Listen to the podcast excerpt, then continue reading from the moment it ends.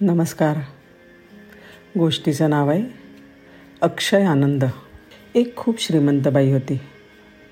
भरपूर वैभव पण मनाने अस्वस्थ.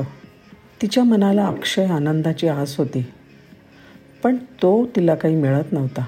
डॉक्टरांचा सल्ला घेतला. शेवटी मानसोपचार तज्ज्ञाला भेटली आणि आपली व्यथा सांगितली. कशात सुख आहे तुमचं असं तुम्हाला वाटतं? त्यांनी विचारलं. अहो मला हे समजत असताना.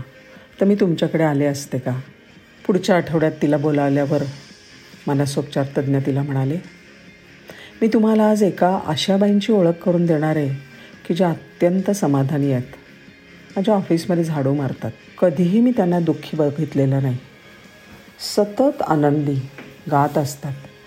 ती श्रीमंतबाई आश्चर्याने म्हणाली ही झाडूवाली बाई मला आनंदाचा मंत्र देणार.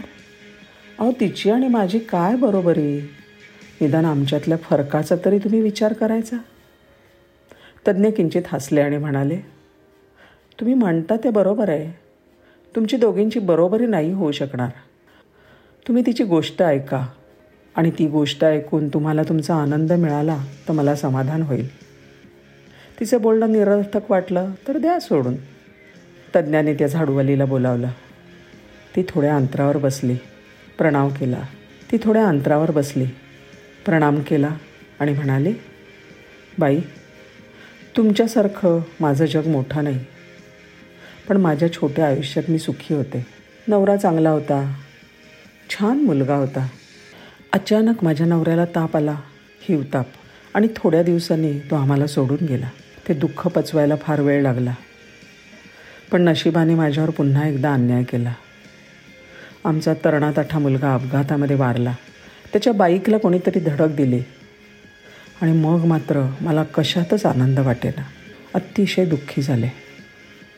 एक दिवस अत्यंत निराश अवस्थेमध्ये कामावरून परतत होते. रात्र झाली होती. थंडी वाढली होती. आणि दार उघडत असताना मांजराचं एक पिल्लू घराच्या पायरीवर दिसलं. थंडीने ते कुडकुडत होतं. बहुधा उपाशीसुद्धा असावं. त्याची दया येऊन मी त्याला घरात आणलं दूध पाजलं.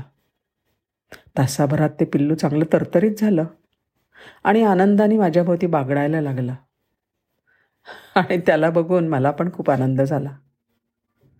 अचानक माझ्या लक्षात आलं की अरे एका छोट्याशा कृतीने ह्या पिल्लाला मी एवढा आनंद देऊ शकले. आणि असाच आनंद मी आजूबाजूच्या लोकांना दिला तर? तर माझ्या जीवनात केवढा आनंद निर्माण होईल? दुसऱ्या दिवशी मी ताजी बिस्किटं केले आणि आम आमच्या आजारी शेजाऱ्याला नेऊन दिले. लवकर बरं हो म्हटलं. मला वाटलं नव्हतं की माझ्या नुसत्या जाण्याने आणि एवढ्याशा भेटवस्तूने त्याला खूप आनंद होईल पण त्याला खूप आनंद झाला. नंतर हे माझं व्रत अनेक वर्ष अव्याहत चालूच आहे. मला वाटतं माझ्या एवढं समाधानी आणि आनंदी कुणीच नसावं.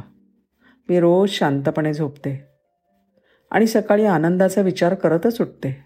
तिची ती कथा ऐकताना श्रीमंतबाईच्या डोळ्यामधनं अश्रू वाहत होते. आपण श्रीमंतीमध्ये जगलो. पण पैशानी न मिळणारा आनंद आपल्याला कधीच मिळाला नाही आणि सापडलासुद्धा नाही. हे समजलं आणि ती बाई मनोमन शरमली. झाडूवाली म्हणाली तुम्ही किती आनंदी आहात सुखी आहात. या जीवनाचं सौंदर्य नाही हो. तुम्ही इतरांना किती आनंदित केलं? आहे यातून तुमच्या जीवनाचं सौंदर्य मोजता येतं.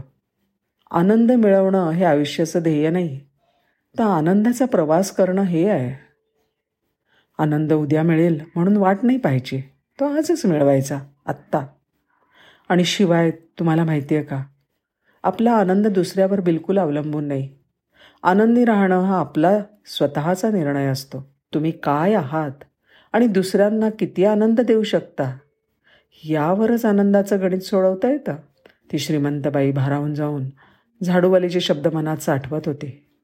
तज्ज्ञांनी तिच्याकडं अर्थपूर्ण नजरेने पाहिलं.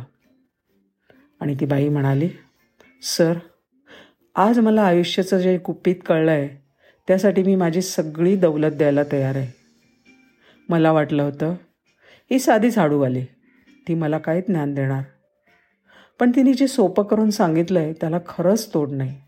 मी ठरवलं आहे आजपासून मी सुद्धा आनंदात राहणार आहे. आणि माझा आनंद इतरांना वाटत राहणार आहे. धन्यवाद.